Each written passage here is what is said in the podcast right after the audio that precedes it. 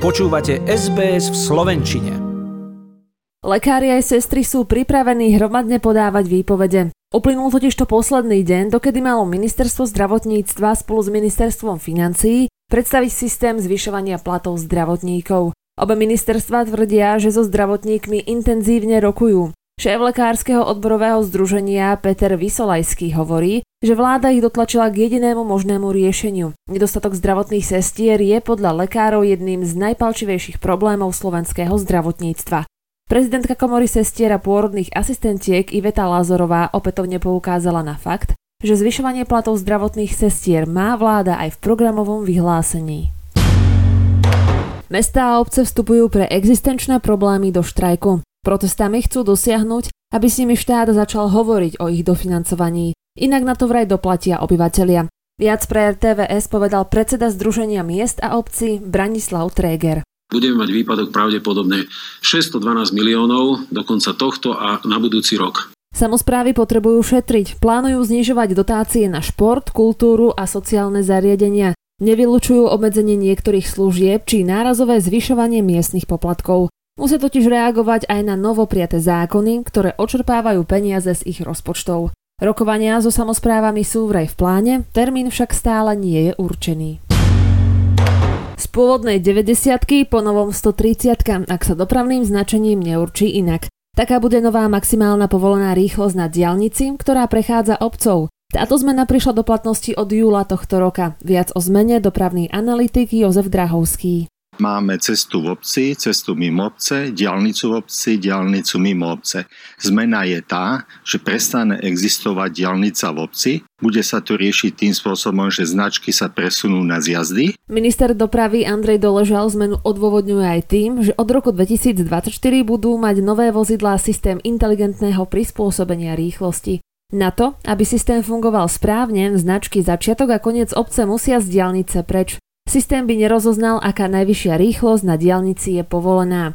Minister dopravy ubezpečuje, že všetky dopravné značenia na dotknutých úsekoch zmenia najneskôr do 6. júla. Slovensko od 1. júla prebralo predsedníctvo vo Vyšehradskej štvorke. Predsedať bude do júna roku 2023. Prioritami krajiny budú štyri tematické oblasti, a to prepojenie, ekonomika, udržateľnosť a ľudia. Novým generálnym riaditeľom rozhlasu a televízie Slovenska RTVS bude Ľuboš Machaj. Do funkcie ho zvolili poslanci Národnej rady.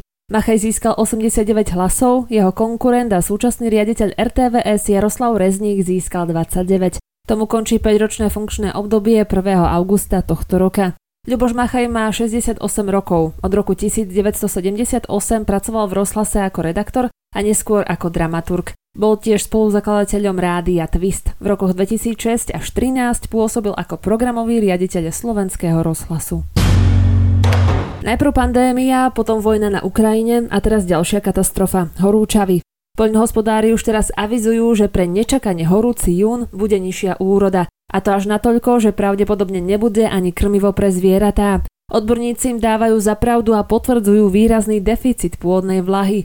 Dôvodom sú práve tropické teploty. Meteorológovia potvrdzujú trvajúci trend zvyšovania priemerných mesačných teplôt, a to aj v severných častiach Slovenska. Odborníci očakávajú, že horúce počasie bude pokračovať aj v nasledujúcich dňoch. Turistov v lete pribúda, na čo reagovali aj horskí záchranári varovaním. Ich počtom totiž pribúdajú aj počty úrazov a nehôd.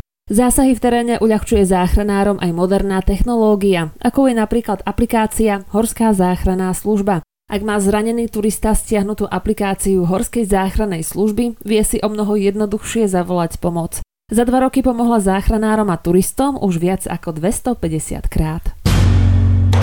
Slovenskí futbalisti postúpili na majstrovstvá sveta 2023 do 20 rokov. O gol sa postaral v druhom polčase Samuel Kopásek.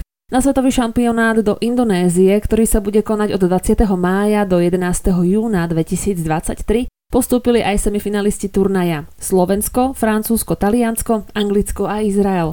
Slováci sa na šampionáte poprvý raz a naposledy predstavili v roku 2003. Peter Sagan získal uplynulú nedeľu svoj 8. titul majstra Slovenska v cestnej cyklistike na 197 km dlhej trati v okolí českého mesta Mladá Vožice nemal jazdec týmu Total Energy spomedzi krajanov konkurenciu. Od piatka 1.7. sa trojnásobný majster sveta predstaví na Tour de France, kde 7 krát získal zelený dres pre najlepšieho šprintéra.